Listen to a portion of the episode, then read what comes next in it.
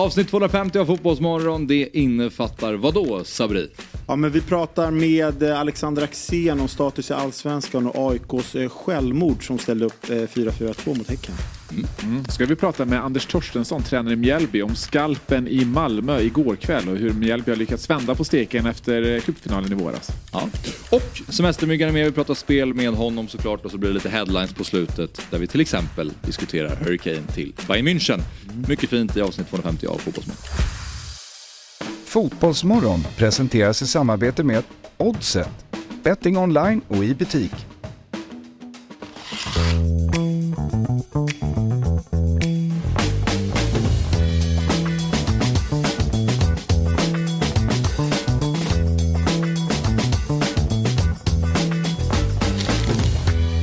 Morgon och varmt välkomna till Fotbollsmorgon denna måndag. Det är avsnitt 250. Och eh, Axel Insulander är mitt namn.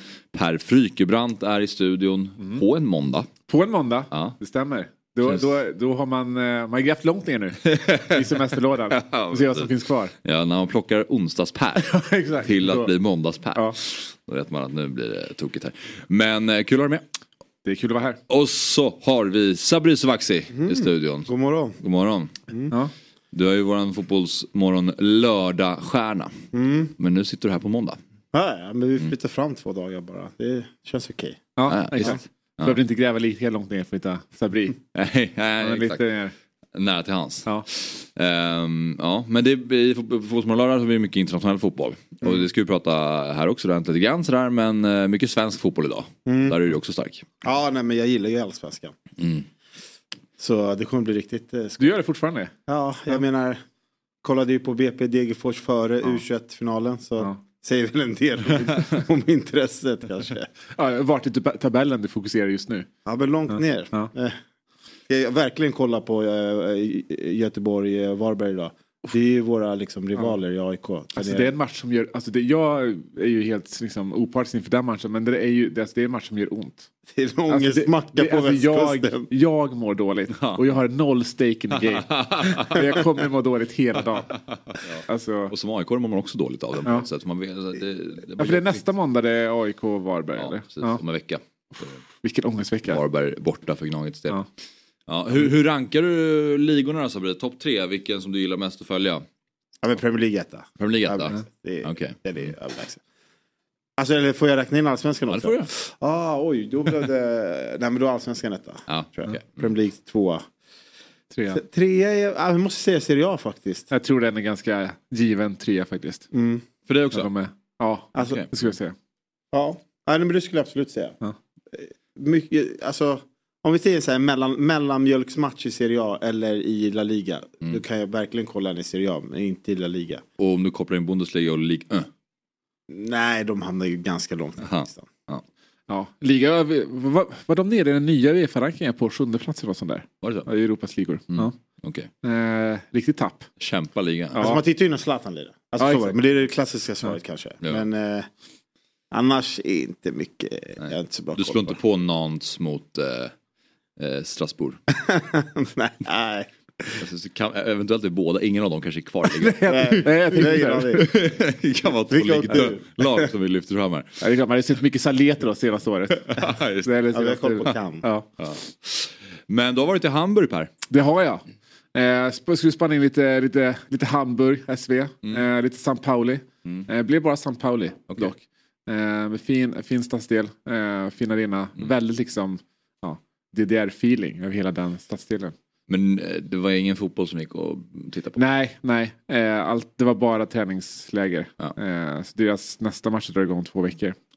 Eh, och det är ingen tillströmning till träningarna. Nej okej.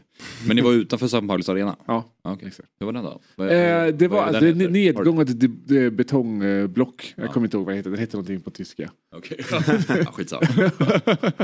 Men det är lite så här, det, är lite Hamburgs söder, San Pauli. Ah, fast okej. gånger tio.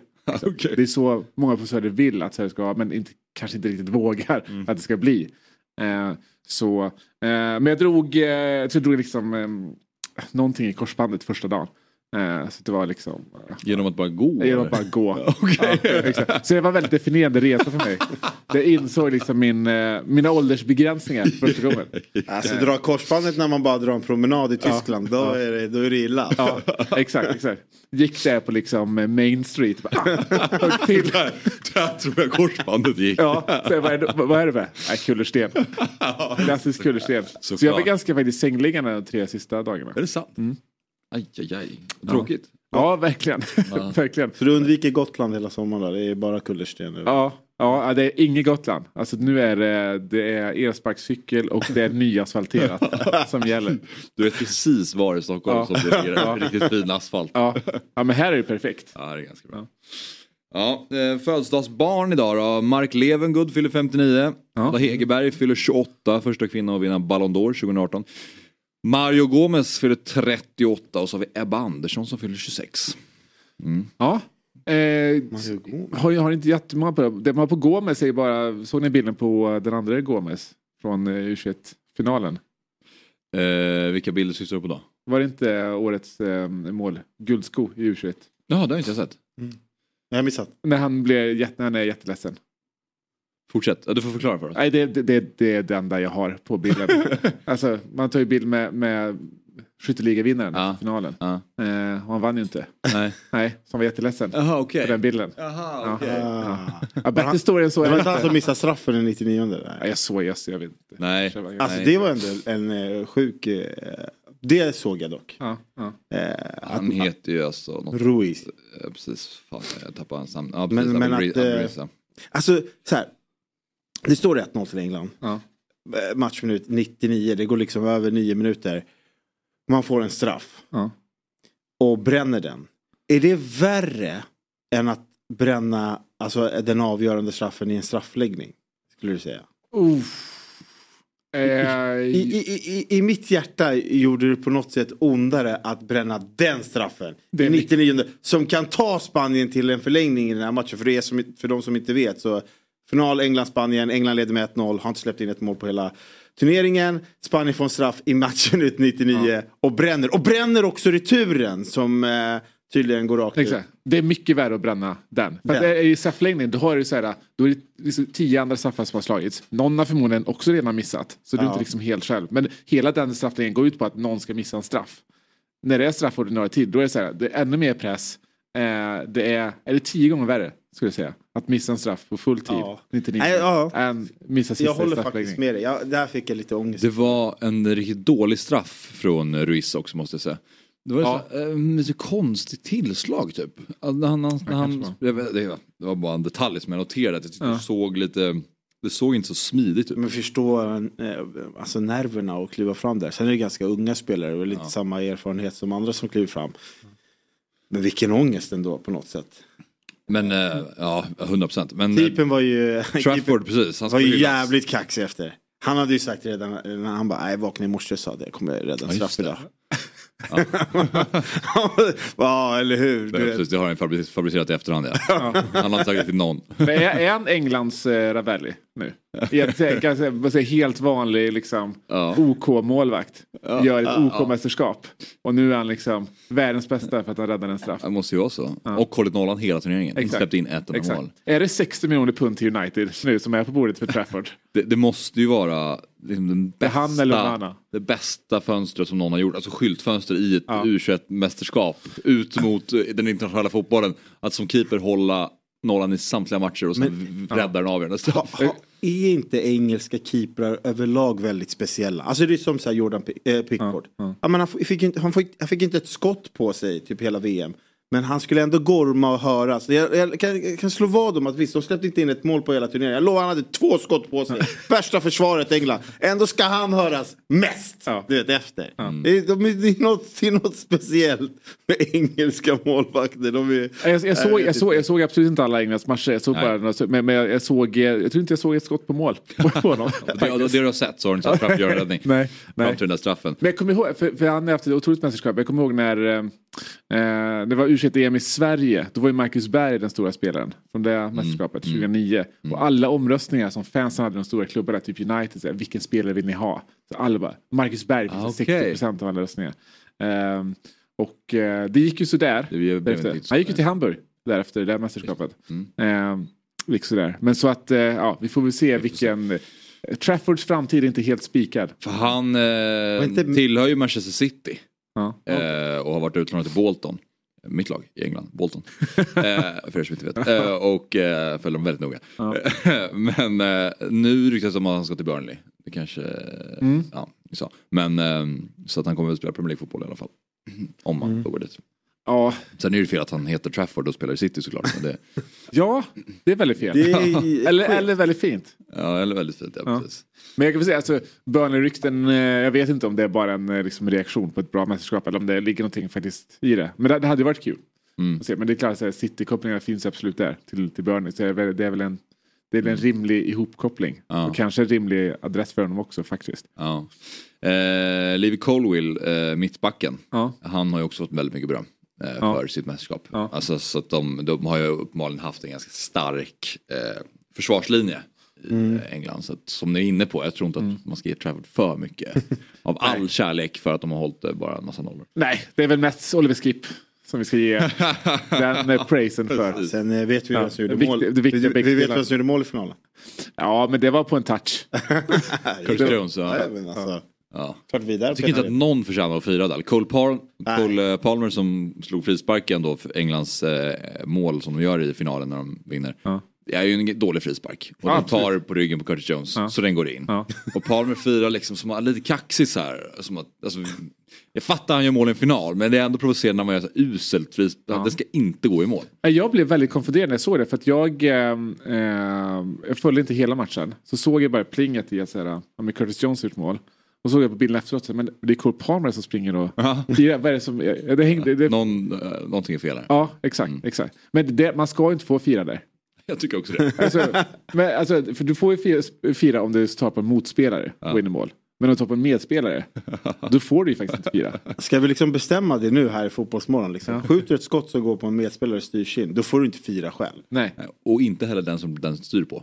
Nej. Jag tycker Nej men för, de ska bara kramas.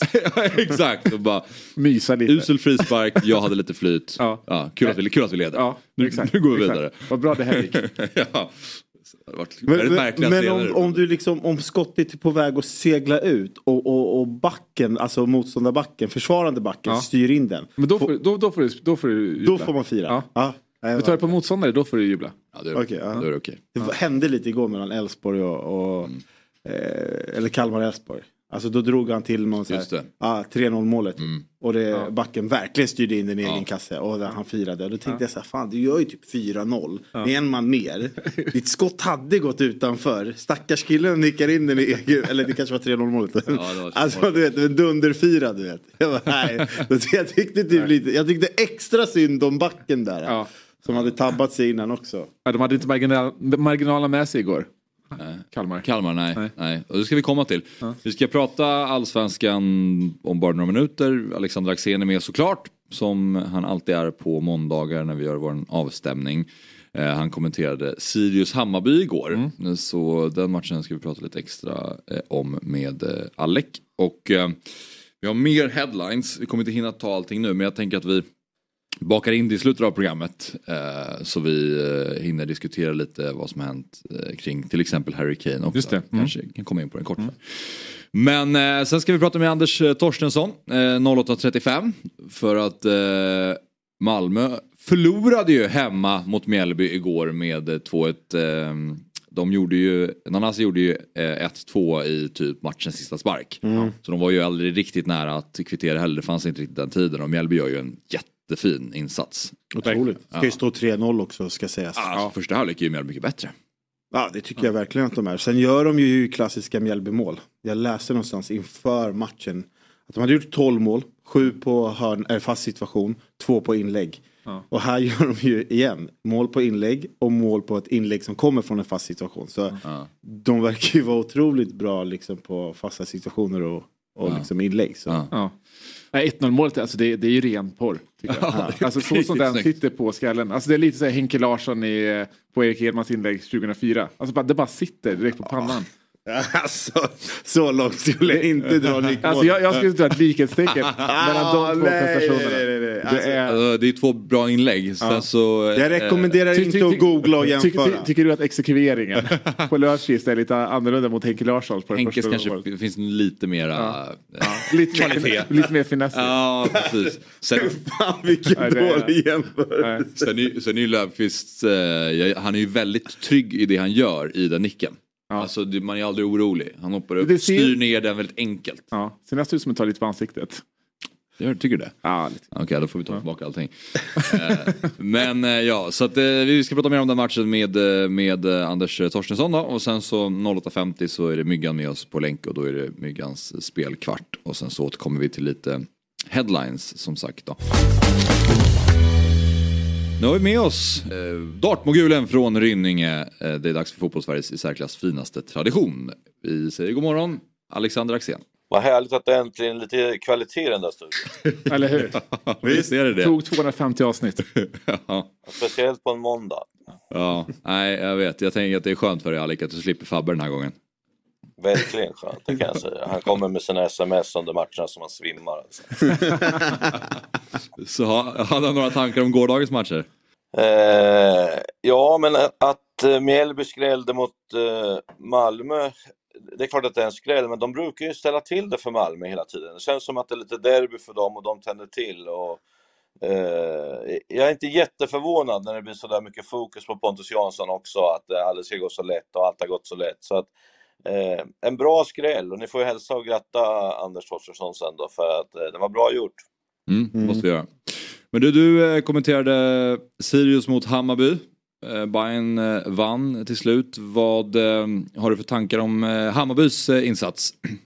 En jättestor skillnad mot när jag gjorde dem mot Elfsborg förra veckan. Eh, Det var liksom ett eh, samlat Hammarby, liksom enklare spel skulle jag säga, tydligare, det var mer energifyllt, så det var natt och dag mot, mot Elfsborgsmatchen.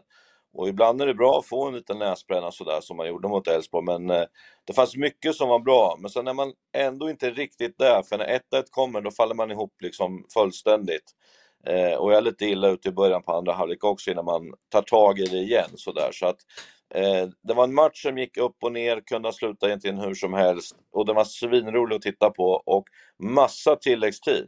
Höll på att svimma, drog, drog upp 10 minuter i andra halvlek där. Så tänkte nu är det VM, alltså. nu ska det hållas på. Men, men det var så roligt så eh, hade det inte varit stress till tåget så hade jag tyckt att de kunde fortsätta ännu mer faktiskt. Men såg du någon skillnad i Hammarbys spel eh, kontra matchen mot Elfsborg? Vad var det som de gjorde annorlunda som gjorde att de här, den här gången fick med sig tre poäng? De hade eh, en, en speluppbyggnad där man gjorde tre mot två mot Sirius två eh, anfallare. Där oftast Kurtulus fick eh, ta upp bollen från höger mittback och slog då krossar ut till vänstersidan till Dukanovic och till Krajl Och därifrån så stack Hammar ner i ett djupled från inre korridor heter det nu för tiden, det fanns inte på min tid. Men, och där hade de stora, stora problem med Sirius. Så där tyckte jag var en en ny grej som jag inte sett förut. Så det var lite tydligare, lite snabbare, lite rakare. Och det är ett sånt mål man gör, 2-1 på också, men då slår man den till höger istället. Eh, och då är det Besara som, som kommer i den där inre löparkorridoren där. Och så att eh, de hade förändrat en del i sitt, sitt sätt att spela och eh, det tror jag kändes skönt för Marti att, eh, att det vet lite också. För att eh, ibland är det bra på pappret men inte så bra på gräset. Mm. Skönt att det är någon som tar Fabbes roll här i studion också och bara tappar massa grejer hela tiden. Ja, jag. Ja, ja, men någon, alltså, han måste ju känna sig lite som att det är någon. Alltså att du får ta Fabbes roll här och gräva på golvet och sådär. Men eh, jag tänkte på eh, Josef Erabi också, Alex, som eh, gör eh, 1-0 och sen så har han några lägen till, en nick, han har ett fri, friläge. Så han är, det känns som att det är på väg att lossa men det gör inte 100%. Eller vad tänker du om, om Erabi som anfallare för Bayern? Är det, är det deras nia? Jag gillar honom jättemycket och jag tror att han skulle, om han får spela lite mer så skulle han sätta de där chanserna. Eh, sen har han en del att lära, han kör lite Hollywood, lite överdrivet ibland sådär typ. Men det är för att man är ung och man tycker det är roligt sådär typ. Men, men jag tror att spelar han resten så absolut kommer han kunna göra en, en 7-10 mål för att eh, han har den där, den där instinkten liksom när mottagningen skjuter tillbaks i andra hörnet lågt och sådär. Och jag, jag gillar typen jätte, jättemycket så jag tror att med förtroende och lite kärlek så, så kommer han bli riktigt, riktigt bra. Ja. Och viktigt för Bayern tänker jag med, med Besara som gör assist till, eh, till båda målen. Och det är väl viktigt att de får igång honom också efter, efter hans vår. Ja, absolut, och så, samtidigt så täckte han ett skott som skulle kunna bli 2-2 också. Så, där. så att det är många som tror att han bara går runt och kör lite sköna utsidor och inte gör så mycket, men han gnuggar otroligt mycket och tittar man på löpmeter per match, då är det oftast han som vinner. Så det är, liksom, det är mer än bara de här poängerna, men, men självklart är det han i det här laget som ska ligga bakom allting. Eh, får inte glömma Kurtulus passning till honom in där mm. till 1-0 målet också, den är ruggigt mm. bra alltså. Eh, så att, eh, men han måste igång, det är självklart. Men, men han måste också ha hjälp av de andra. Eh, det, är inte, det är liksom inte så att Besara kan rycka ifrån och dra tre stycken, utan han, han behöver hjälp också. Så att vinster här nu så får lite självförtroende så, så kommer Hammarby åka uppåt i tabellen. Mm. Ja, Sirius då, var har man dem Alec? Tycker att det var mycket som såg bra ut igår. Eh, Eh, Kastengren kommer bli jätteviktig för dem där bak. Lugn och trygg, bra med bollen men också väldigt bra på att spela försvarsspel. Eh, sen har man en bra form på, på Matthews där framme och jag tycker jag gillar också deras andra forward där. Eh, jag, jag, tror att, att de har någonting på gång, sen måste de naturligtvis köpa någonting nu när Kouakou försvinner. Mm. Eh, men eh, ja, de kommer ju få fightas nere, så är det ju, men jag tycker att det såg jag tycker det såg bra ut igår. De hade bättre på alla siffror än vad de har haft på sitt snitt och eh, ja, men ett spännande lag. Jag gillar ju Wikman också, den unga killen där. Så de gör mycket rätt i Sirius. Viktigt för dem att hänga kvar för att eh, eh, det är de värda på något sätt med arenan och allt det där. Men, men mm. de kommer få fightas hårt. Mm. Känns som att det har varit några matcher där de har varit nära, de har spelat bra, de har varit nära att ta tre poäng och de har verkligen varit med i matcherna men så går de därifrån med noll poäng. Vad upplever du att de, att de saknar för att ja, men plocka ännu fler poäng helt enkelt? Ja, men det klassiska svaret boxarna. Det är otroligt viktigt att man är bra där. Det där är mittemellan, det tycker en del är skitbra, men jag, jag är lite mer cynisk och det är boxarna. Det är lite för mjukt i båda, på båda ställena. Och i Allsvenskan det är så mycket jämna matcher så du måste ha någon som, som gör 10-12 mål i ett lag för att man ska liksom verkligen få de här jämna matcherna till seger. De har ett bra skott igår när eh, Dovin gör för övrigt en jättebra match. Man släpper retur rakt ut mitt utanför och det är inte en Sirius-spelare där. Nej. Det är ju sådana saker som gör att man inte vinner de här matcherna eller tar poäng. Så, så det är någonting man måste jobba med i boxarna, att man blir lite mer hård där inne. Det går inte att vara mjuk liksom. Mm. mm. Ja, men jag håller med faktiskt, om vi tar Erabis 1-0 mål. Till exempel om vi kollar på Mjällby igår mot Malmö. Så liksom så här, Mjällbyförsvaret hade nog aldrig släppt in det målet med tanke på hur liksom, den inställningen de har i egen box. Liksom, mm. De kastar sig, hejdar sig. Det där skottet, visst han vänder om snyggt men det, han har ändå två försvarare bakom mm. sig. Och bollen rinner igenom ganska enkelt.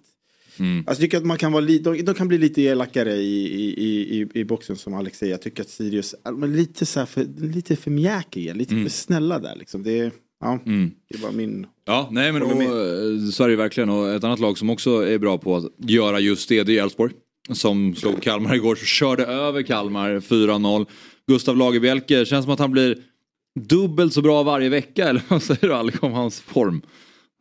Alltså, är det någon som kommer ihåg när han förlorade en fotbollsmatch? Alltså, han avslutade ju Degerfors med typ 10-11 utan förlust och sen så var han inte med när Elfsborg förlorade premiären. Så att det måste vara över 20 matcher han har spelat och det är klart att eh, han växer hela tiden. Jag såg någon situation igår när jag satt på tåget eh, på väg från våra matcher. Han tacklade två stycken och drog upp en vänster rakt upp till in i mitt fält där utan tvekan. Mm. Liksom, sådär. Så att allt känns så naturligt för honom nu och Elfsborg är inne i ett bra flyt och sådär. Men men det är lätt att vi pratar offensiven i Elfsborg som är ju sylvass när de vinner bollar och sånt. Men, men där kan vi prata om att täcka skott och vara aggressiva i, i liksom sitt område. Släppt in tio mål eh, och liksom gjort den till en stolthet att vara kompakta och jobba hårt och slita och slänga där. Så att det, eh, det, det kommer vara få lag som slår Elfsborg i höst om de fortsätter så här. Mm. Alltså om man tittar på den allsvenska tabellen så Elfsborg leder allsvenskan mm. eh, just nu med en match mindre spelad än Häcken och Djurgården som ligger 3 och 4. Lika många som Malmö då, som ligger en poäng efter på 14 matcher spelade. Har de allt eh, för att eh, gå hela vägen Alec för att vinna allsvenskan år? Ja absolut. Det bästa med dem som jag tycker, och det är liksom det är lite min karaktär typ. Men att de är inte så beroende av att spela ner lag utan de kan också gå tillbaks och bara vara bra i försvar och sen åka därifrån. Och då kan man tycka att, ja men backa lag hemma, vad ska de göra då? Men de har de nycklarna också. Eh, så, så de är väldigt, väldigt eh, trygga i det de gör. Och sen, det känns som Jimmy Tillin, eh, de tappar spelare på spelare, det dyker alltid upp någon ny jävel som, som liksom överraskar eller som är bra på något sätt. Sådär. Så att, väldigt trygga det de gör, de har fått jobba långsiktigt länge nu. Eh, och liksom, eh, ja absolut att, att de kan, eh, kan vinna det här. Ja. Du såg lite av matchen också va? Eh, Ja. Kalmar-Elfsborg. Mm. Ja. Jag tyckte att Elfsborg var, alltså jag tyckte de var faktiskt var helt fantastiska redan innan den där utvisningen kommer. Eh, alltså, vilka, alltså vilken, vilken fart de har. Jag tycker liksom det här, nu, nu fattades, liksom, innan den här matchen fattades, så var- skulle ju Römer vara borta. Tänkte man, mm, okej men det här, du vet när Boateng kliver in på mittfältet med Baidu och så har de Kassem som är någon liten form av liksom så här box to box. Alltså, man- Man kan sträcka mig till att de kanske har ett av allsvenskans bästa mittfält. De, är- de är så otroligt bolltrygga. Jag vet inte om alla håller med mig. Men Baidu och Boateng, det de slår inte bort en pass. Alltså. Det, är, det är otroligt. Och det brukar man ändå se lite från Kalmars mittfält. Alltså Carl Gustafsson så som han var. Liksom. Alltså det de, har, de har ett otroligt mittfält. Så även när de blir pressade. Så, så kan man spela in bollen där på det där mittfältet. Och de, de liksom löser det på något sätt. Håller du med Alec? Absolut, och så då kommer vi in på det här, ja det var gräsmatch igår också, det märks ju ingenting. Alltså, de, de är verkligen kommit in Jaha, i var det? här, Att, att de är liksom trygga i det. De, de vet vad de ska göra, de har självförtroende, de hittar sina trianglar, de vet vad de ska smälla till, de fyller på med mycket folk, de är elaka när de ska vara elaka, de är tunga att möta. Eh, och lag som håller på och ska spela bakifrån, som Kalmar också gör mot Elfsborg, alltså de måste lära sig lagen. För det, de, de ger bort två mål igår på ren idioti liksom. Eh, och, och det är väl, jag vill inte låta som en gammal gubbe, men jag blir mer och mer där att jag, jag förstår inte riktigt vad det ger att hålla på sådär faktiskt. Nej. Nej, och det som är också fascinerande är ju att de, har, de håller nollan så mycket, de har en så bra defensiv och samtidigt gör Johan Larsson och Niklas Hult varsitt mål från deras ytterbackspositioner. Ja. Alltså, hur kan de vara Exakt. på båda platserna Hult samtidigt? tar bollen vid eget straffområde och Ja. springer upp och gör ett mål. Ja, det ser så Det är effektivitet. retfullt enkelt ut. Ja, men eh, vi, vi lämnar den matchen där eh, och vi, jag vill bara höra lite dina tankar om, om Henning Bergs första match eh, som tränare för AIK. Såg du någonting nytt och vad var det du såg i så fall Alec? Jo, men det var ju ett klassiskt 4-4-2 i, i försvarsspel och eh, man gick väldigt mycket rakare eh, på anfall och gör en, en bra första halvlek. Även om det någon borde ha talat om för honom att man kan inte spela 4-4-2 mot just Häcken, för det, det är självmord. Eh, och det borde Goitom ha sagt till honom, för det, det går inte. Liksom. De, de bara maler ner en till slut. Det är jättetufft. Och, och när, alltid när det kommer en ny tränare också, du vet, det finns mycket eh, energi och man vill visa och sådär. Och man märkte ju på spelarna att de sprang otroligt mycket och jobbade hårt. Men de tar slut, liksom. till slut så orkar man inte längre och då kommer de här misstagen som är före 1-1 målet och även 2-1 där de inte kan rensa och sådär. Så att det var många saker som var bra och jag tror på det på sikt eh, där de håller på med.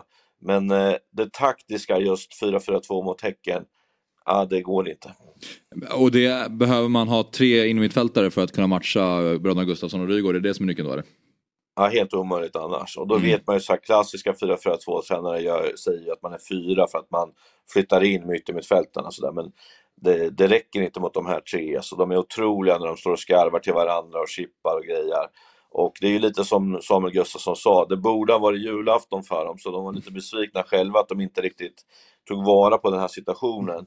Och det är ju att Häcken inte riktigt är i toppslag. Eh, speciellt de tre översta eh, tycker jag är eh, ja, men de är inte i toppslag. Övriga är där, men inte de här tre. Och därför trodde jag lite på poängchansen då på AIK för att eh, jag såg inte riktigt vem som skulle göra målet av dem där. Men, eh, men de är så bra och så trygga också i sitt spel så där så att eh, de har ju mycket att Mm. tänka på på onsdag också så där men, men eh, på tal om tre mittfältare som är okej eh, Ja, de är bra Elfsborg men de här, de här rör man inte, det är bara så. Nej, det är helt sant. Eh, ja, men eh, och Besirovic och Tykosen, eh, två nya spelare i AIK, vad, vad såg du av dem? Ja, men intressant, eh, Besirovic speciellt. Eh, eh, liksom vandrade lite över banan och, och skapade tillfällen hela tiden och sådär. Så att han kommer bli väldigt, väldigt nyttig. Och sen har du ju då eh, ytterbacken som ändå spelar energifyllt och sådär men inte riktigt orkade. Men, men det kommer också bli bra. Jag gillar ju att man tar upp Modesto på, på höger yttermittfältet för han har varit AIKs klart bästa och det var jättenära att jag tog med han i vårens lag men samtidigt så känns det liksom som ett av de sämsta lagen. Ska de kunna ha med en spelare? Men det var faktiskt på på kantboll att han kom med, för jag tycker han är grymt. Alltså, så, så att, bra fart eh, och bra initiativ liksom, eh, på kanterna. Och eh, det gäller att vinna nu. Alltså, Varberg-matchen kommer ju vara enormt viktig, för sen har man Malmö hemma. Så liksom, det blir ingen smekmånad och det när lagen börjar vinna där nere nu, det skiljer fyra poäng upp till närmsta lag för, för AIK, så när man vinner en match så går man ändå inte i fatt det är stress alltså. Du kan ju tänka om Sirius hade vunnit igår liksom.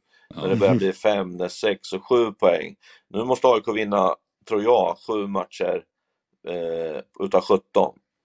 Och när, mm. när, när vi säger det, då känner ni att det börjar bli lite så här, är det rimligt liksom? Ja, absolut. Mm. Ja, nej, men, vet du, jag tänkte på en sak. Eh, jag var på den matchen, satt eh, ganska direkt bakom AIKs eh, avbytarbänk. Då. Och det var ganska tydligt att eh, Henning Berg verkligen ville att spelarna skulle pressa. De skulle mycket, mycket högre upp och pressa väldigt, väldigt mycket mer. Men det var som, alltså han stod och gestikulerade hela tiden, var väldigt, väldigt engagerad i det här. Men det kändes som att, att, då, att spelarna på plan, AIK-spelarna, inte riktigt förstod det här. Som att antingen att de är helt inprogrammerade om att fan vi brukar ju aldrig pressa så hur ska vi göra det? Eller mm. att det är så här, det går ju inte att pressa Häcken. De är ju för bra. Och, och, och sen när de väl gjorde det så kändes som väldigt i osynk. Alltså, fick du lite samma känsla om att liksom så här, AIK inte alls liksom var synkroniserade i den där pressen? För att till slut var det någon som såg att han gestikulerade, gå upp, pressa, börja pressa och så hängde liksom inte laget med. Så kändes det som att Sandberg med en pass hittade Rygaard strax utanför AIKs straffområde. Eh, och det var liksom så här, jag förstår verkligen att han säger att det här var julafton. För att mm. Så kändes det som när man tittar på det också. Mm. Alltså de är svårast att, att, att pressa över, överhuvudtaget i Häcken. De gör ju grejer som Alltså du kan göra allting rätt och så vinklar de bara en utsida och så är det någon som står med 20 meter helt ensam. De har ju otrolig blick för vad de ska göra och sådär. Men eh, just det här när det kommer en ny tränare som vill ha in någonting nytt så är det ju, AIK har ju levt liksom på sin shape och stå bara 5-3-2 mm. och vänta och sådär. Det här är något helt annat. Och det märkte man ju också på en del av spelarna att de ju helt färdiga efter en kvart redan. Eh, men målet kom ändå som man tänkte att de får lite ny energi och sådär. Men problemet för AIK, och det försökte jag säga till han i studion också efteråt, det är ju liksom att han vill så mycket och kräver mycket att de ska springa och sådär. Problemet är att man kommer åka upp lite och sen så kommer man åka ner lite för, för all träning bryter ner till slut och när man går från någonting till något annat så förändras det i kroppen. Så det finns en risk för skador och det finns också en risk att man tappar form ett litet tag för att sen få det igen. Och det är det som är den här balansgången som jag tycker är extremt svår. Eh, och som min mentor Ben Lennartsson, när jag, när jag pratade med honom till exempel när han kom till Bristol City, märkte att det var dåligt tränade, han började träna dem hårt. Första matchen får de stryk med 5-0, andra matchen med 6-1. De kunde knappt gå liksom. För att det blir någonting annat. Och sen så åker han till Lyngby i Danmark eh, 4-5 år senare och kommer ihåg det här och smyger upp det och, och mm. gör det på ett mycket bättre sätt. Men det här är så svårt när man kommer som ny tränare för att han vill ha den här energifyllda fotbollen som sprider liksom energi och att man jobbar hårt och sånt. Frågan är bara Eh, kan, kan man göra det så snabbt? Det är det som är mm. frågan. Liksom. Ja, det har ju också blivit en snackis kring AIK. Liksom, alltså, tränar de eller tränar de inte? Eh, och man hör ju Jimmy Durmas efter bara, men kom ner till Karlberg och kolla vi tränar hårdast i allsvenskan. Så det, han, alltså, han kanske är inne på något här att liksom, det har blivit liksom så här, det har blivit lite en så här bakvänd grej. Att det har varit så mycket snack om att ah, de tränar aldrig. Ingen tränar i AIK, de tränar så dåligt. Tills att de nu går liksom på två träningar om dagen och de har tagit in sängar på Karlberg och liksom ska träna som militären. Sorry, de känner ju nog uppenbarligen en press på att Kanske blir motsatt för... effekt istället. Ja, vi, vi, får se vad, om, vad de får ut av det där sängarna på Karlberg. Men... Eh, all... Någonting. Ja, exakt. Precis. Alec, eh, din måndag, ska du jobba eller ska du följa allsvensk fotboll från eh, biosalongen i Rynninge? sitter på Arlanda och ska åka till Portugal om några timmar. Eh, min fru fyller 50 så vi ska vara där ett gäng dagar så att eh, jag kommer nog vara ledig lite på måndagar från er eh, två veckor framåt. Fan vad tråkigt. Mm. Det, jag vet inte om jag köper det. Du kan, du kan vara med oss från Portugal också. Alltså, eh, det här låter ju lite konstigt men vi åker till Portugal, jag älskar Portugal, min fru har aldrig varit med där och jag har varit på träningsläger och sånt. Och av en ren slump så är ju SA-15 där och ska möta Benfica. eh, Bara råkar bli så. och, och det är den 12 när hon fyller år, så jag vet inte hur jag ska kunna fixa det. faktiskt. Eh, vi, vi får se hur det blir. Men, eh, Alltså, vi kan nej, ge jag, dig tips. Portugal. Men då måste du vara med nästa måndag. Annars ger vi inga tips. Exakt, vi ger det nästa måndag. Ja. ja men det är grymt uh, Alec. Jag kan säga så här att jag tror att Fabbe eventuellt ska till Norrköping ikväll så det var ju bra att du inte jobbar med den matchen så slipper du träffa på honom i alla fall. Nej, han frågade mig, men jag sa att jag jobbar på stora matcher, så att eh, han fick ledigt. Nej, men det blir bra. Det är en rolig match att kolla på såklart. Men Ja, glöm det- inte att hälsa Anders, han gör ett jävla jobb. Och Ja. eh, jag har en liten spaning. Eh, Mjällby är bra, men när de var det här väntade på SM-finalen i cupen så har inte Mjällby varit riktigt det där Mjällby som man har tänkt. Nu börjar man se det riktiga Mjällby igen. Han kommer aldrig erkänna det, men jag tycker ni ska vara, vara där och fibbla lite med honom, för det är någonting jag tycker att man har sett. Ja, den frågan ska vi absolut passa vidare. Ehm, bra Alec, Eh, stort tack för idag. Så hoppas du får en uh, supertrevlig resa till Portugal. då. Det kommer rinna lite kallt i här halsen, så det blir bra. Ja, bra. Hej. Tjena! Eh, men, men på tal om, om träningsmängder där AIK, liksom, det är lite orken där. Jag som inte såg matchen. Eh, noterar att JG går ut efter, vad är det, 60. Är det, känner upplevelsen som taktisk eller upplevelsen som en liksom... Vad säger du? Alltså, med tydlig, tydligheten i de byten han gör. Jag tar in tre spelare där på två minuter. Ja. Och det är tre som orkar springa. Det är El Bosedi, Ayari och Omar Faraj. Så det är väl uppenbarligen att han kanske tycker att han är lite trött. Samtidigt tycker jag kanske att AIK tappar lite en, spel, alltså en spelare man kan spela upp bollen på lite när man är så nedtryckta som man är mot Häcken så ser John ändå en spelare som kan hålla i bollen. Som kan liksom så här, låta laget få andas lite, komma upp lite. Och det kanske man saknar när man tar in vissa andra spelare. Men de fick ju självklart speeden. Men de pressar ju ändå inte. Nej. Så det blir, händer ju ingenting. Vi ska faktiskt ta en paus på bara 20 sekunder och sen när vi är tillbaka då ska vi prata med Anders eh, Torstensson och eh, prata lite om matchen igår och Mjällbys skalp i Malmö. Så vi är alldeles strax tillbaka.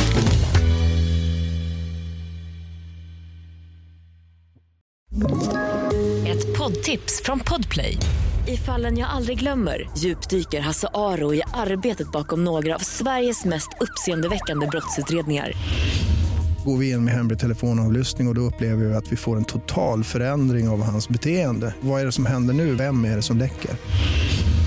Och så säger han att jag är kriminell, jag har varit kriminell i hela mitt liv men att mörda ett barn, där går min gräns. Nya säsongen av Fallen jag aldrig glömmer på Podplay. Då säger vi varmt välkomna tillbaka till Fotbollsmorgon avsnitt 250. Sabri Sovaksi, Per Frykebrant och jag, Axel Insulander här i studion. Och nu ska vi få prata med eh, Mjällbys tränare Anders Torstensson. För igår eftermiddag så bjöds vi på en eh, rejäl smäll nere i Skåne. Det var sol, det var värme och Pontus Jansson tillbaka i truppen efter nio år utomlands. Det var upplagt för en perfekt eftermiddag för Malmö. Och sen så blev det säsongens första förlust på stadion och det var Anders Torstens, Torstenssons manskap som stod för uppvisningen får man verkligen säga. Vi säger god morgon till eh, Mjällbys tränare Anders Torst- Torstensson. God morgon, god morgon. Du, hur eh, mår du så här dagen efter era tre poäng? Ja, och det har väl varit eh, dagar då det har varit segare och, och gå upp får man väl säga. Så att, eh, det, man mår bra, självklart. Ja. Eh, ni har ju, eh, har ju tagit många fina segrar under din eh, session som tränare för Mjällby såklart. Men hur högt håller du den här trean? Eh, o, oerhört eh, högt. Vi eh, fick ju vara med och eh, slå Malmö även hösten, hösten 21 och den, den rankar man väl oerhört högt. Men vi får väl lägga denna på topp top tre. Jag har bestämt mig för att jag ska bli bättre på att njuta av det i stunden eh, denna gången än, eh, än vad, vad jag gjorde då. Så att, nej, oerhört skön seger. Mm.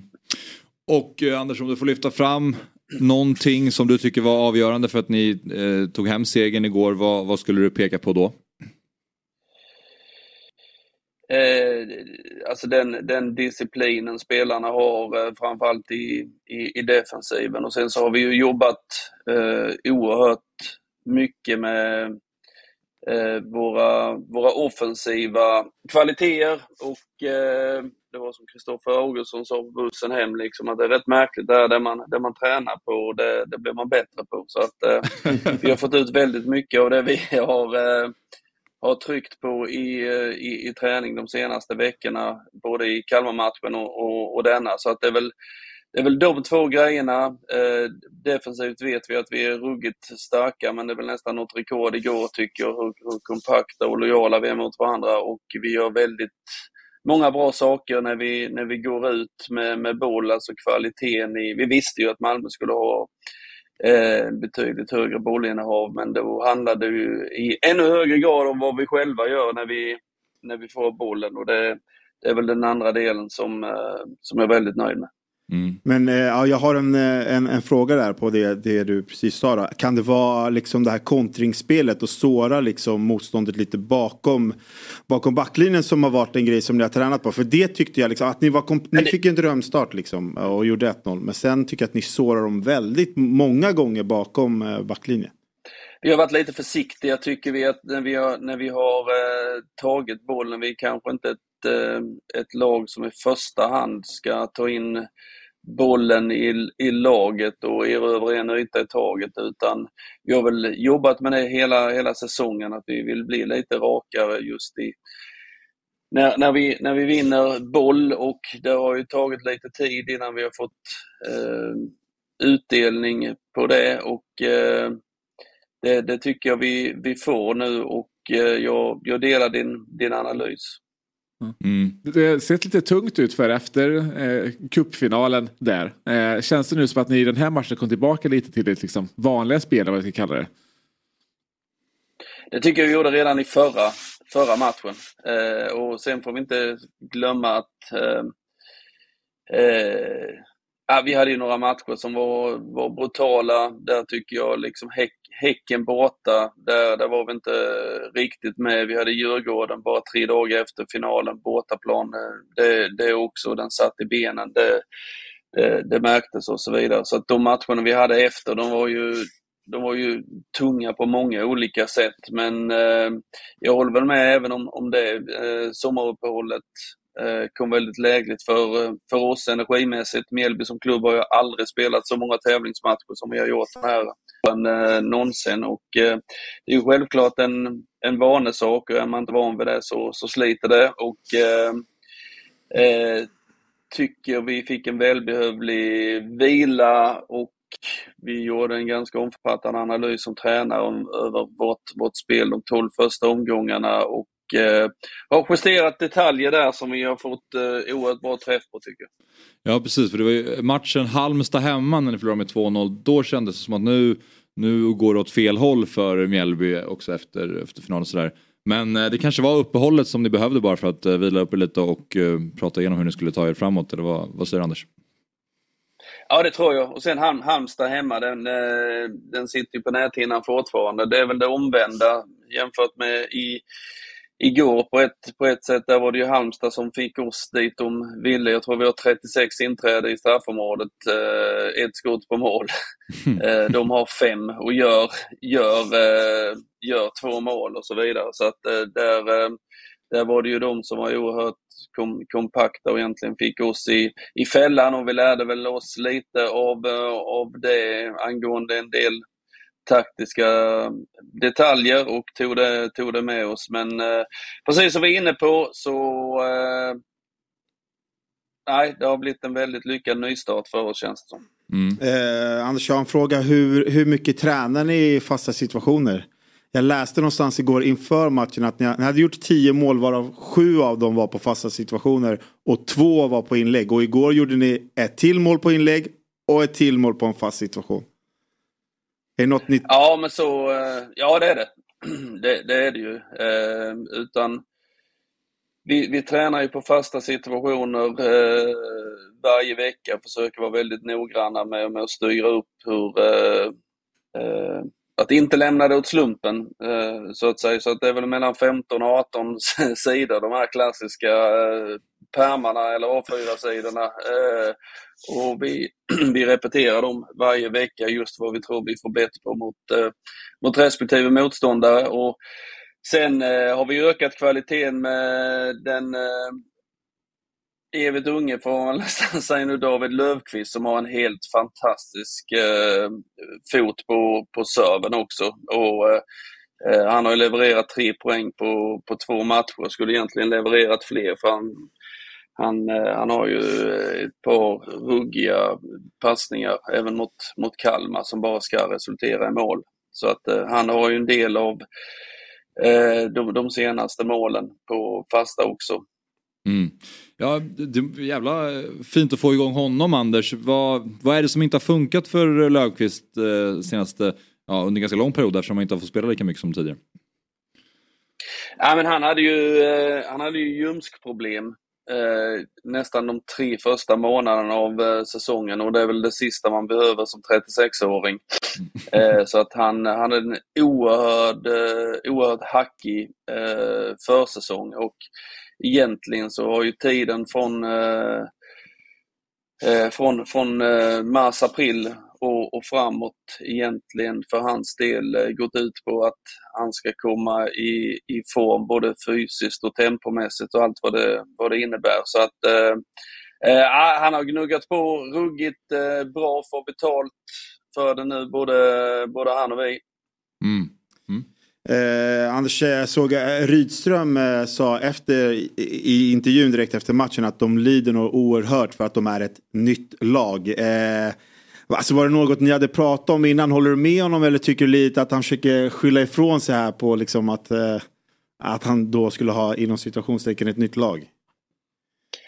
Ah, jag, jag, jag tycker, till att börja med så tycker jag att Henrik var oerhört stor i i, i förlusten. Han var, han, jag såg den här intervjun och han bad väl nästan om ursäkt direkt efter han, eh, han sa det. Eh, han som tränare som kör sin eh, relationism och så vidare, det tror jag gör att Malmö lider eh, mer av, eh, av det än kanske andra lag. Men tittar vi tittar vi på, på, på Mjällby så har vi ju liksom Noah Persson i Schweiz, Otto Rosengren i Malmö och Alexander Johansson på, på skadelistan. Och, eh, jag skulle vilja säga att det, det, det kanske betyder lika mycket för, för Mjällby i form av förändringar som, eh, som de här tappen som Malmö har, eh, gör för Malmö. För att är det något de har så är det ju en bredare bänk. Men vi, vi nämnde ju det här eh, innan att det, det är ju inte samma väloljade maskineri som det var i, i våras med, med Hugo, och AC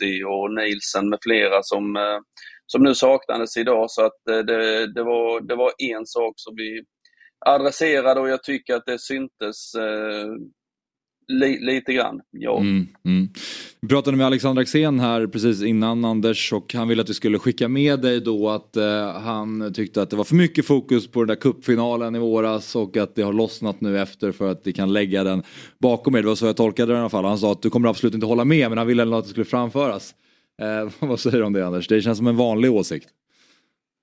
Ja men jag kan väl eh jag kan väl kontra men jag tror att han sa på upptaktsträffen att han varnade för det här att när, när de var i final med Örebro en gång på stenåldern så, så sa han att då inledde de med åtta raka utan vinst. Så att vi är mycket bättre än honom i alla fall. ja, vi får hoppas att han fortfarande tittar annars får vi se till att han ja, får tillbaka ja, det, Du får hälsa dig Axel. Han, han får säkert den passningen. Ja. ja, absolut. Ja, men eh, häftigt i alla fall. Eh, och eh, ska vi se vilken som är nästa match. Det är alltså Norrköping hemma på söndag. Eh, vad, eh, ja. vad, har du hunnit eh, sätta dig in i den matchen någonting Anders? Eller det, det har inte, det har inte hunnit eh, Nej, hända så mycket sedan dess? Som, som jag inledde med så sa jag att jag ska, jag, ska, jag ska bli bättre på att njuta av det här. Så att, jag har inte ens, jag har inte ens ägnat Norrköping en, eh, en, en tanke, men eh, mina assisterande har. Eh, ja. så, så mycket kan jag säga. Men jag, jag ger det något dygn till. Det, det förstår jag. Det förstår jag. Ja. Ja, vi ska släppa det. Men stort tack Anders och eh, grattis till segern igår återigen och lycka till framöver. Ja, tack själva hörni. Hej. Hej er. Det blir någon liten eh, grillfirande för honom ikväll. Tror det? Ja, absolut. Det kan jag tänka mig. Eh, Nu när vi satt där så läste jag, eh, jag gick in och bara klickade lite så här Mjällby. Då såg jag en, en undersökning från CS som säger att Mjällby har den längsta snittlängden av alla toppligor i Europa. Det här kanske förklarar liksom att de är så vassa. 186,9 centimeter i snittlängden och det gör de längst av toppligorna. 186,9. Centimeter i snittlängden i, eh, Oj. i, i Mjällby. Det, det kanske förklarar att de är bra Det förklarar, det förklarar väldigt mycket. men alltså, ja. Jag, vill säga, jag gillar den han säger, att de lägger mycket tid på just liksom fasta situationer och tränare. Det jag tycker jag hör många tränare prata om är att säga Nej men vi lägger inte så mycket tid på det för det är bara ett mål av 30 i fotbollen som kommer via fasta. Då ska vi lägga så mycket tid eh, på, på träning på det också. Vilket är så här, ja men de som lägger mer tid, hos dem är det en större andel. eh, vilket så här, man drar alltid upp liksom Danmark-exemplet med liksom Midtjylland som gjorde typ så här, ja, en fjärdedel av deras mål kom på fasta liksom, till slut.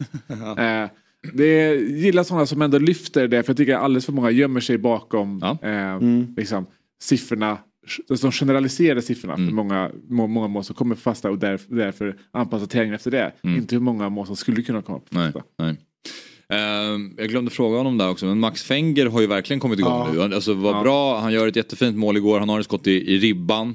Eh, och han gjorde ju mål mot Kalmar också. Och sen dessutom om Löfqvist eh, trummar igång med hans högerfot. Det känns som att de redan har hittat varandra några gånger. Där mot Kalmar, för igår så gör han ju det riktigt fint. Men målet mot Kalmar som Fenger gör typ tredje minuten någonting. Ja. Den högerfoten. Ja. Det är ju ett in- inlägg som är mer så här, skuret på ett helt perfekt sätt. Alltså det är ju lättare som högerfotad att slå en med mer hårdare innerskruv som de flesta gör. Men att, att skära den så att den bara landar på Fengers huvud som kan vara större det, tyckte jag, den tyckte jag var sjukt snygg. Ja, alltså det, det är väl klass liksom. Eh, Jag håller med dig. Jag gillar också de där lite mer så här. När de nästan bara, bara wobblar fram mot huvudet. Ja. Liksom. Ja, men det är Erik Edman-klass på det laget. Fan, vi glömde fråga många. Du skulle nämnt det där. Vi glömde fråga om Moro får någon straff för att han missar liksom. Har han någon så här, missar man öppen kasse då får Ja, man straffrundor. Faktiskt. Va? Men det utgår jag från att han får. Victor, Men det kom Malmö hade kvitterat till Kan vi, 2-2. kan vi ringa upp Anders igen Viktor? Fan, jag glömde fråga. Nej, vi ska prata med Myggan nu. Ja. Eh, för att eh, vi ska prata spel och då är det ju givet att vi ringer upp vår numera semestermygga då, som eh, befinner sig på Gotland. Är livet fortfarande trivsamt eh, på Gotland, Myggan?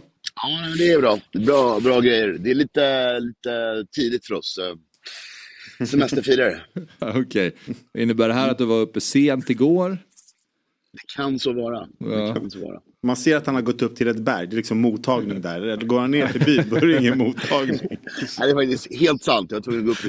Mitt hus har inte. Det Ser också-. Ser också att du kisar lite. Solen uppskattar du inte riktigt just nu. Nej, månsolen och de här jävla morgonplanen är jävligt irriterande. Men det kan vi ta en annan gång. Ja, det ska Kul att prata med er däremot. Ja, det är härligt. Eh, vi ska ju lyfta på hatten för ditt bonusspel som du tipsade om i fredags. Eh. Bonus-Jannen då på myggans språk. Eh, England u seger och hålla nollan 4.30. Rätt tajt där med straffarna på slutet. ja, ja den, den, den, den, såg farligt ut där. Ja, däremot så B, BP var ju tråkigt att de inte kunde hålla tätt. För trippelns skull.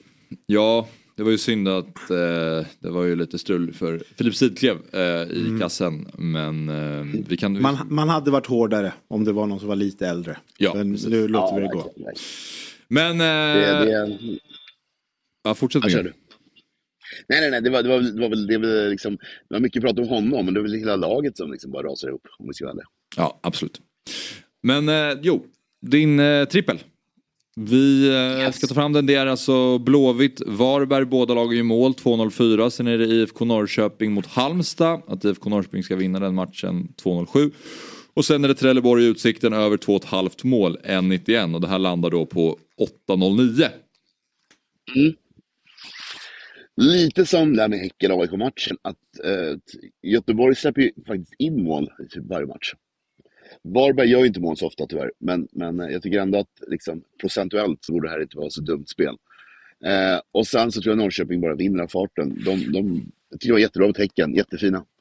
Mm. Och i sista matchen så har vi Trelleborg by- bytte tränare halvvägs in i säsongen, gav lite resultat. Och Kiken är ju allas favoritlag. Och eh, mycket väl, båda lagen gör mål över 2,5 kan man ju spela för, för den modiga. Men jag tycker över 2,5 är rätt bra spel i matchen. Mm. Vad tänker du om Myggans eh, spel här? Alltså jag, jag, jag köper ju två av dem. Sen får, alltså Göteborg-Varberg. Alltså, Ja, den är tuff. Den är ju lite tuffare. Men, eh, Vad är det, då, då tänker du att Göteborg ska vinna och hålla nollan eller? för, ja men alltså jag tänker ju så här. Det, det, för spelets skull så är det Varberg som bör ta ledningen. Ja. Tror jag. Mm. Eh, för annars tror jag att Göteborg verkligen kan gnugga till sig en 1-0-seger. Ja. Men eh, den ska ju bli kul att jobba. 1-1 är väl bra för AIK, eller? Eh. Jag. Det, är så man, alltid utgår från i spelen. ja, det är klart. Exakt. Det var alltid. Frågar du ur ett AIK-perspektiv eller? Nej. Frågar du bara. Nej, men alltså Varberg har ju problem med målskyttet. Så är det ju bara. Eh, så. Men eh, den är kul. Ja, precis. Jag, Och helt har... jag, jag, jag har faktiskt torskat någon, någonting på det här tidigare, ett liknande spel med Varberg.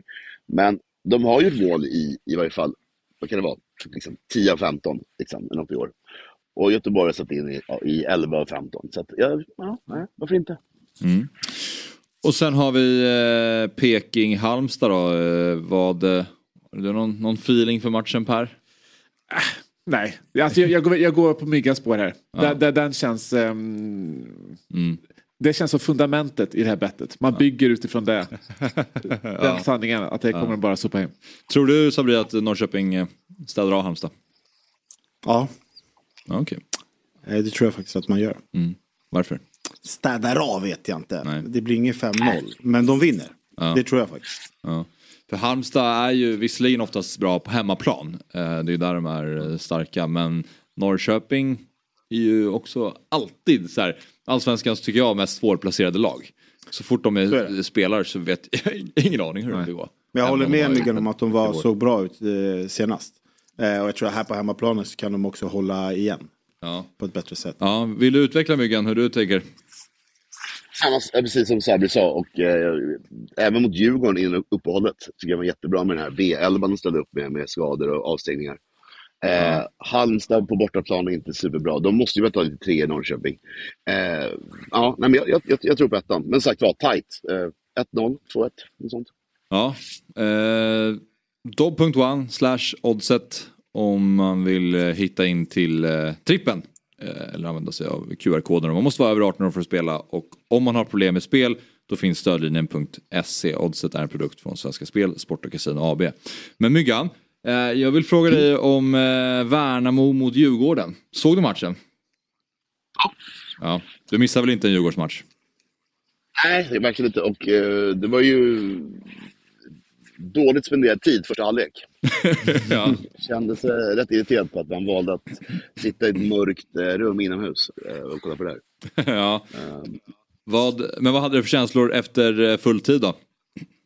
Ja, men det var ju superbra och vilken skillnad. Det var ju jätteskönt att se att man kan gå in och vara liksom större, storebror, vad säger man? Vara större på all- alla sätt och vis. Mm. Eh, det var lite jobbigt att se första halvlek. Gustav Engvall liksom hunsar vår backlinje. Det var ju hemskt. Ja. Men, eh, men, ja, men i andra så kan kan folk fram. Och jag tycker Mange var superbra verkligen. Han, han behövs. Ska han spela från start? Han ska lira. Och det finns plats för både han och Lukas. Okej, Man då- låser sig bara i någonting. In med båda två. Ja, och vilka ska inte spela då? Man kan vila Schüller kanske. Ja. Den här passningsfoten har ingen dött av. Okej. Nu gjorde han ju- Men nu gjorde nu gjorde ju mål, Myggan. Jo, men herregud. Ja, ja verkligen. Det kan nog Mange lösa också. Ja. Men första, första borta segern för Djurgården i år i alla fall. Så det, det måste vara skönt för er Myggan tänker jag. Ni har ju varit extremt svaga på bortaplan. Ja, det är superskönt. Och på gräs också. Alltså, jätteskönt. Bli av med de där snackisarna. Jättebra. Ja. Ja men grymt Myggan. Eh, Tack för att du var med oss eh, idag. Och eh, fortsätt njut av livet på Gotland. En sista. Eh, fan, jag glömde tacka för tequila-shotten i lördags. Schysst. Ja, tack som fan. Dock inte i lördags. Det var nog tre, två veckor sedan va? Nej. Vad är det för dag idag? Jo, Måndag. I så fall skulle det varit förrgår. Nej det var det inte. Eh, nej, jag ser det, den slog hål. När var det då? Torsdags? Jag har ingen aning, jag vet inte vad du pratar om. Förra lördagen. Var det, för, var det så länge sedan? Ja, det var ingen, li, det, det var ingen shot, det var en drink med tequila i. Det var en drink. Det var en drink med tequila. Fanns Det är det du värd. Det är du värd. Ja. Det Ja, bra, bra tugg. Det, låter, det låter som att det är du som har gått på semester Sabri. Vad är det för dag idag? Va, var det inte i lördags? Helt sjukt. Eh, Myggan, vi Ja, hörs. stort tack. Ja, verkligen. Kul att prata med Sverige. Hörs sen. Tjena. Tja, tja. Hej. Vad, eh, Det var ju fan förra lördagen. Ja. vad säger du Sabri? Värnamo-Djurgården?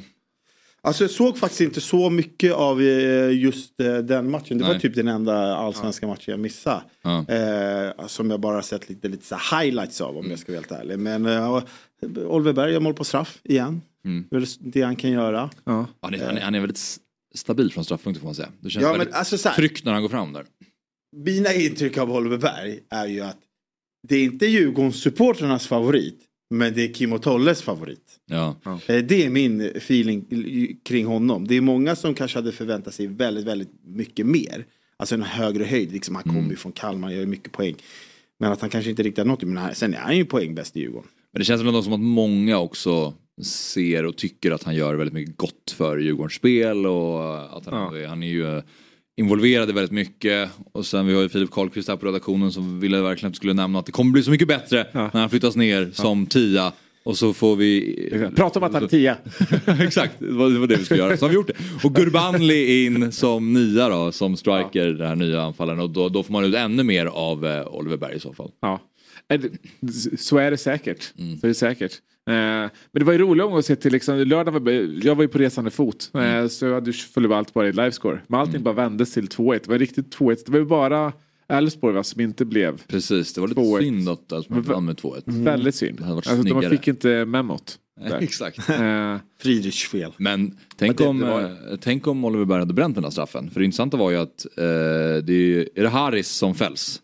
Eh, och, Alltså Radetinac. Och eh, när bollen går ut till Elias Andersson då blåser domaren straff direkt. Vilket man kan förstå det. Men den går ut till Elias Andersson som skjuter ett hårt skott ner i hörnet. Och keepern reagerar väl svalt eftersom domaren har blåst. Men känslan är att den där hade gått in oavsett om spelet hade rullat vidare.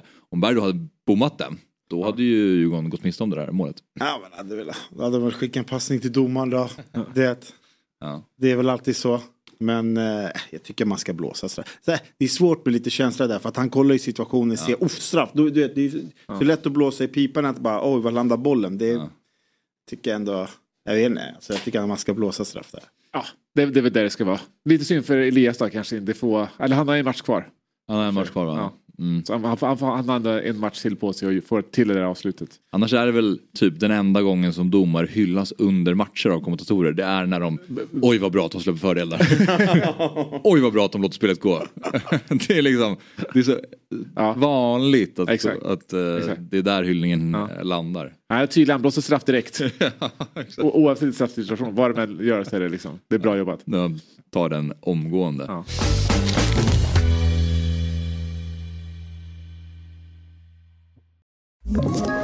Ett poddtips från Podplay. I fallen jag aldrig glömmer djupdyker Hasse Aro i arbetet bakom några av Sveriges mest uppseendeväckande brottsutredningar.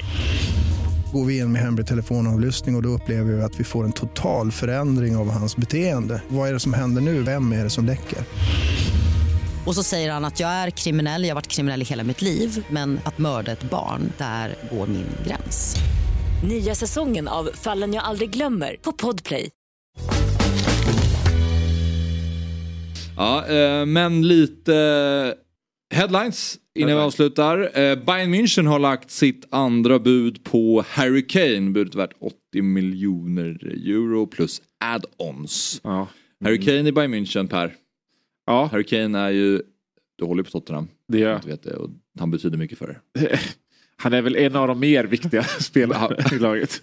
Att han, att han betyder mycket för er, det är klart en Ja, underdrift. killen som gjorde 200 mål i ett lag som slutade i mitten i fjol. Han Nej. är ju Tottenham. Han, han är absolut Tottenham. Nej men det, det är klart att Bayern München vill ha Harry Kane för 80 miljoner euro. Det vill väl alla.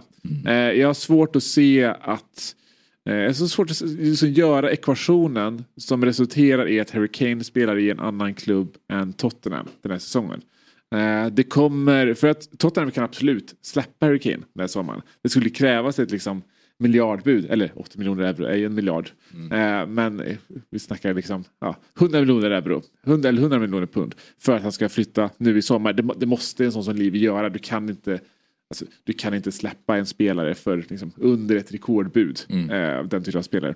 Men är, är, är det en klubb som är kända för att aldrig betala överpris så är det ju så är det Bayern München. Bayern München, ja. För att det som kommer krävas för att ta Harry Kane är ett överpris för Harry Kane. För Harry Kane är, han är snart 30. Mm. Eh, jag förstår att man inte vill lägga den typen av summor på en som spelar den åldern med bara ett år kvar på kontraktet. Mm. Eh, så jag ser det fortfarande som väldigt eh, osannolikt att det skulle gå till, till Bayern.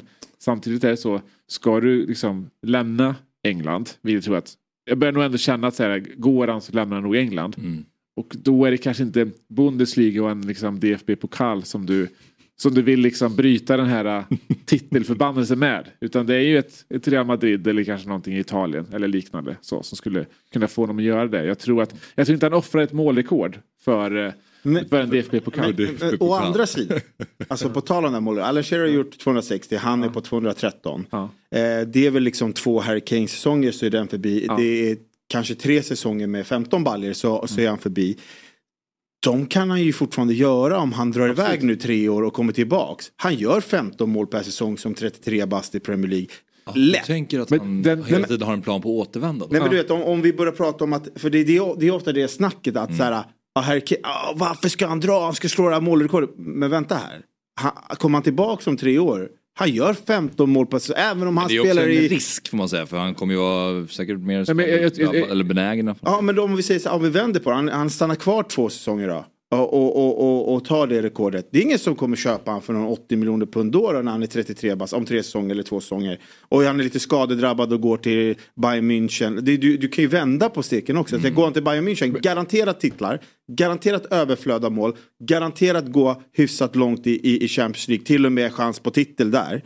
I, i, i Champions League. Eh, Kommer tillbaks, vet att han slår målrekordet ändå. Kommer i fin bra form till EM nästa år. Alltså det finns ju liksom Det hade ju varit nice om han sa det till er, er supportrar. Bara, jag, jag, ska bara, jag ska bara åka till Tyskland, jag, ska, jag, jag vill bara lyfta någon pokal. Jag, vill, jag vill bara vinna något. Exakt. Jag åker dit, jag gör det, så kommer jag tillbaka och sen plockar vi rekordet tillsammans. Exakt, exakt. Men, men, Extremt tydlig men, men jag tror alltså, det mer sannolika här tror jag är liksom det andra alternativet som du tar upp.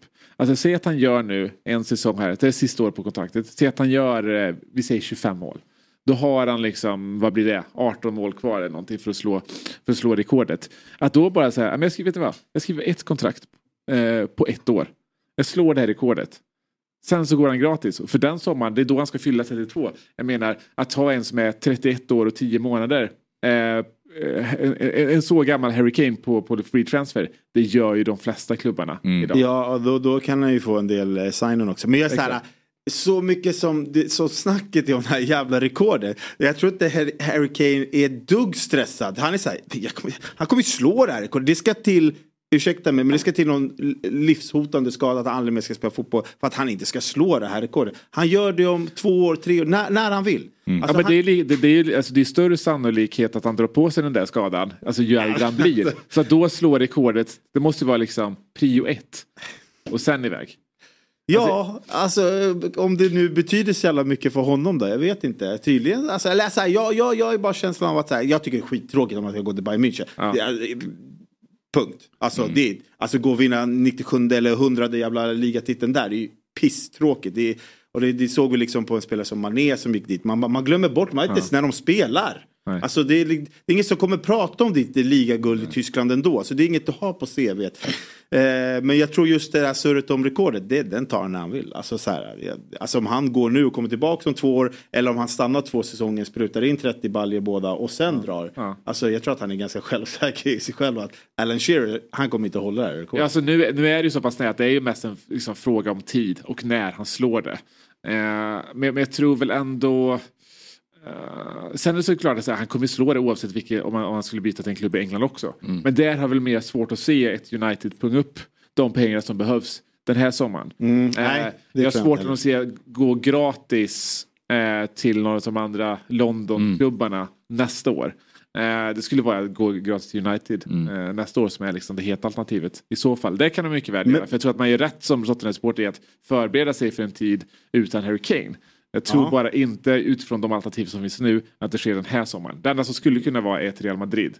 Och det, är, det ser ut som att de har fokus på annat. Eh, men jag menar, Mm. det är klart, det, händer det, Det- någonting det är där, skulle den affären falla igenom, ja, men då, då kan det bli liksom en... eh, M- Men, men alltså på tal liksom om Bayern München som du säger att de inte brukar punga upp. Alltså det känns, att de, de har, känns ändå som att Bayern München har lite, lite, lite stress. För att eh, vi såg liksom eh, Lewandowski drog, då vann Fulkrug och Nkunku vann skytteligan på 16 mål. Alltså båda de gjorde inte ens lika mycket mål som Harry Kane gjorde själv Nej. i Premier League. Nej. Så jag menar Choupo-Moting och Mané det, det, och, och sen att de vann ligatiteln på att Dortmund eh, chokade i sista omgången. Och lite panik kanske de har. De kanske bara, fan nu kanske vi ska bränna första gången någonsin är 100 miljoner euro på en spelare. Ja. För att de vinner ju garanterat alla titlar som finns Mm. med Kane i laget. Ja, det, det, det gör de. Det gör de. Det måste de Så göra. eh, jag är inte lika så här, jag tror att de kan höja det här budet och då har jag svårt att se att Levi Ja. ska säga nej. Alltså hej, gör de det, då får de honom. Men Jag har bara svårt att tro att de gör det. Per, Ja. apropå Tottenham. Ja. Robert Vilahamn. Ja, just det. Ja. Just det. Häckes tränare Ja. har alltså gått till eh, eh, Tottenhams damlag. damlag. Ja. Eh, vad, vad, det är lite läckert. Det, det är väldigt läckert. Ja. Otroligt. Alltså, eh, så dåligt som eh, svensk herrfotboll har varit på att liksom, exportera tränare. Mm. Så bra är ju svensk damfotboll Ja, på att exportera tränare nu. Mm. Alltså ett North London Derby Mm. med bara svenska tränare är ju... Eh, det börjar kittla Det är häftigt lite. ju. Ja, verkligen. verkligen. Mm. Eh, vi behöver få in lite svenskt på planen också. Mm. Eh, det Hur har- är Spurs damlag? Är det- Nej, det är inte så, eh, ja, inte så bra. Som herrlaget. Okej, ja. Ja. Eh, till och med lite sämre.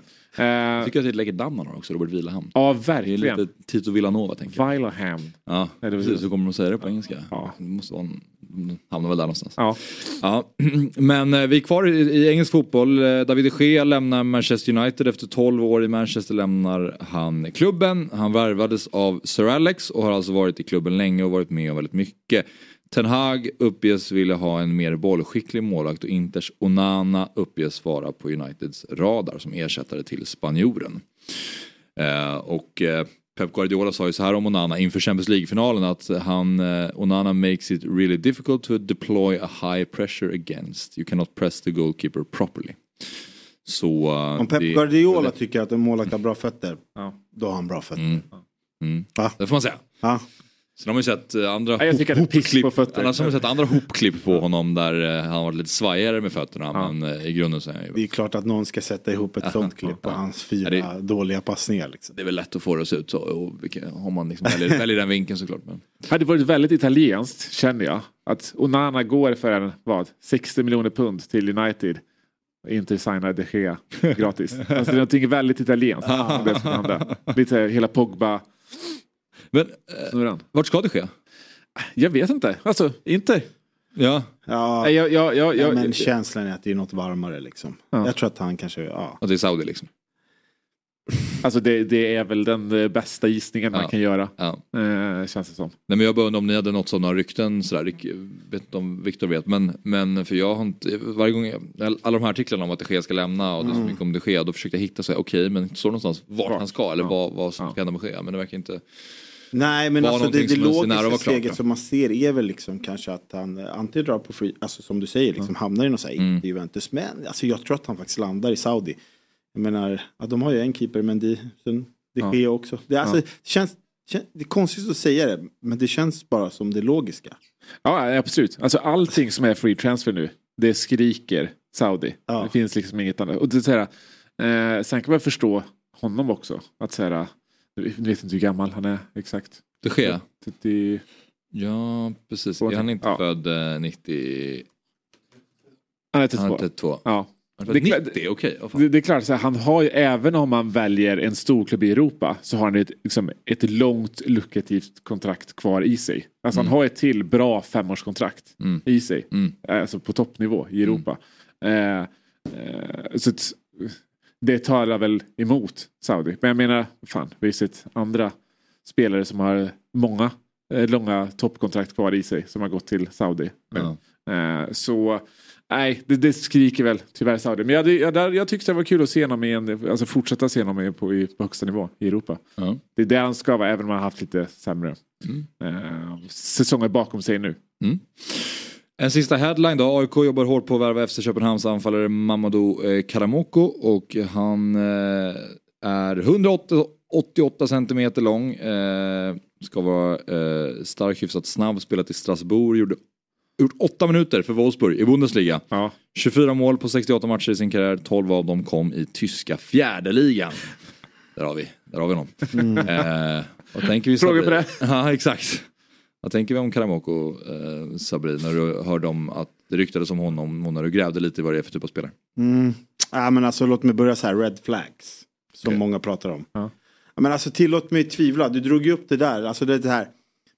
Bristen på speltid, skadehistoriken, eh, alltså så här, eh, och att det är eventuellt ett lån. Alltså så här, det, det stinker red flags över hela grejen. Senast vi tog ett lån från en spelare med rötter i Köpenhamn var det ju sämsta AIK gjort någonsin. Så jag vet inte riktigt så här och samtidigt så, här så kände jag så här, men jag, nu måste jag kolla vad, vad det är för gubbe. Är det någon som är, så här, är bra men han har lite hämnas av skadorna. Korrespondenten så här, ringde ju ner till Köpenhamn. Kolla vad det är för gubbe. Fick svaret helt OK. Och då pratar vi, det ska jag inte avslöja, men det är någon som har spelat med gubbe. Helt OK, bra, inget wow. Eh, Backup-spelare. Och då började jag tänka så här, vänta nu. Alltså i relation till Köpenhamns nivå eller? Backup i AIK sa den här Ah, personen okej, att han okej, till och med skulle okej. vara. Sen liksom egenskaperna han har när man kollar på den här spidern. Då tänker man så här, det här är ju exakt vad AIK behöver. Stor, snabb, bra på att dribbla, bra avslutare, bra i pressspelet. Sen visserligen ska det synka med alla andra om man ska ju ha någon gubbe som kan passa honom också. Men du vet, det är bara det här att han, han har varit så pass skadad. Han spelar 180 minuter i år. Har han spelat utspritt liksom på typ så här sex eller sju matcher. Eh, om det också då eh, inte ska vara en direkt startspelare i AIK, alltså någon som bara ding, kliver in där. Eh, vi säger nu att han skulle spela direkt mot Varberg på måndag och liksom kunna leverera. Då börjar jag tänka så här, är det här rätt spelare för AIK? Alltså, jag hoppas verkligen Berntsen vet vad han gör. För det, vi behöver målskyttar, eller säger vi, men AIK behöver en målskytt. Det såg man där mot Häcken. De hade två forwards med jättebra lägen som missar där man bör göra mål som forward. Så en målskytt behövs ju. Men eh, då är frågan, är det den här gubben för att eh, i mitt fall liksom att ta in någon med lite skadehistorik som inte ska gå direkt in i en elva på lån. Nej, då, det, känns lite, det känns lite panikartat om du frågar mig. Alltså, då då Det blir det mer av vad som redan finns i truppen. Man märker också eh, på dig eh, Sabri som AIK att eh, det är ett liksom skadat släkte, man är ärrad från tidigare värvningar. Det är sån grundlig research när det kommer till skadehistorik, när det kommer till speltid, vad det är för ja. spelare, kommer att passa in i det här spelsystemet, Jo, men- i det här spelsystemet. Nej, men- samtidigt- det, för tio år sedan så var det ju inte det här, okej vad har vi, Nej. exakta minuter, det, det, det är lite nytt.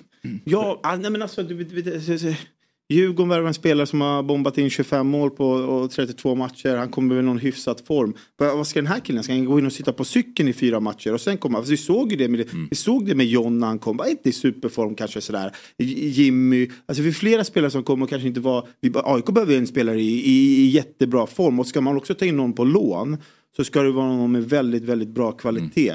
För AIK behöver en spelare som kan ha fortsätta ha sin kvalitet trots att resten av laget viker ner sig. Förstår ni lite vad jag menar? Alltså ett Mm, exempel är typ Jordan Larsson. Alltså när han kom på lån till AIK, det var så här, när resten var dåliga, han behöll den här kvaliteten och proffsigheten. Alltså, han vek aldrig ner sig. Vilket gjorde så att du vet, laget ändå kom in i matchen till slut ändå.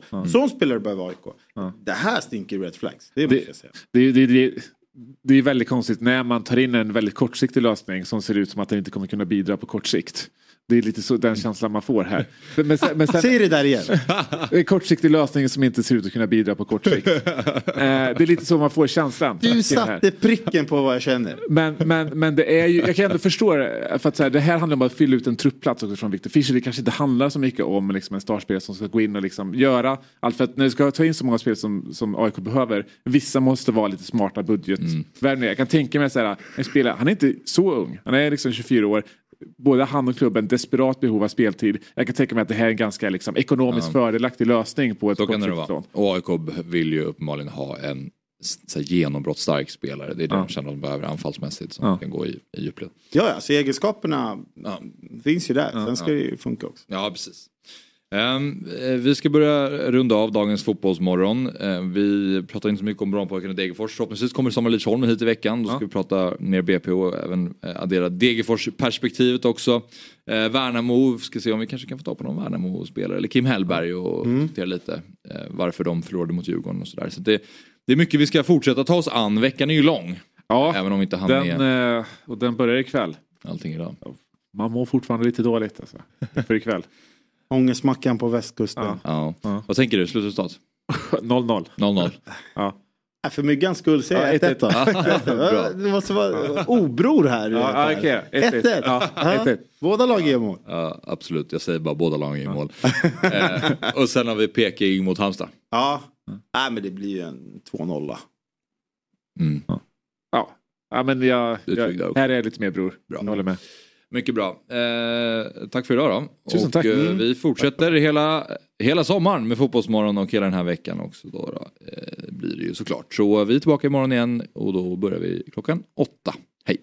Fotbollsmorgon presenteras i samarbete med Oddset, betting online och i butik.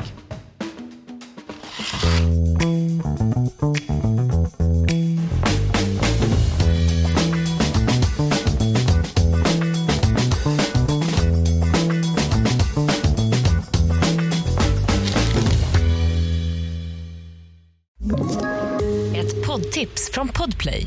I fallen jag aldrig glömmer djupdyker Hasse Aro i arbetet bakom några av Sveriges mest uppseendeväckande brottsutredningar. Går vi in med hemlig telefonavlyssning och, och då upplever vi att vi får en total förändring av hans beteende. Vad är det som händer nu? Vem är det som läcker? Och så säger han att jag är kriminell, jag har varit kriminell i hela mitt liv men att mörda ett barn, där går min gräns. Nya säsongen av Fallen jag aldrig glömmer på Podplay.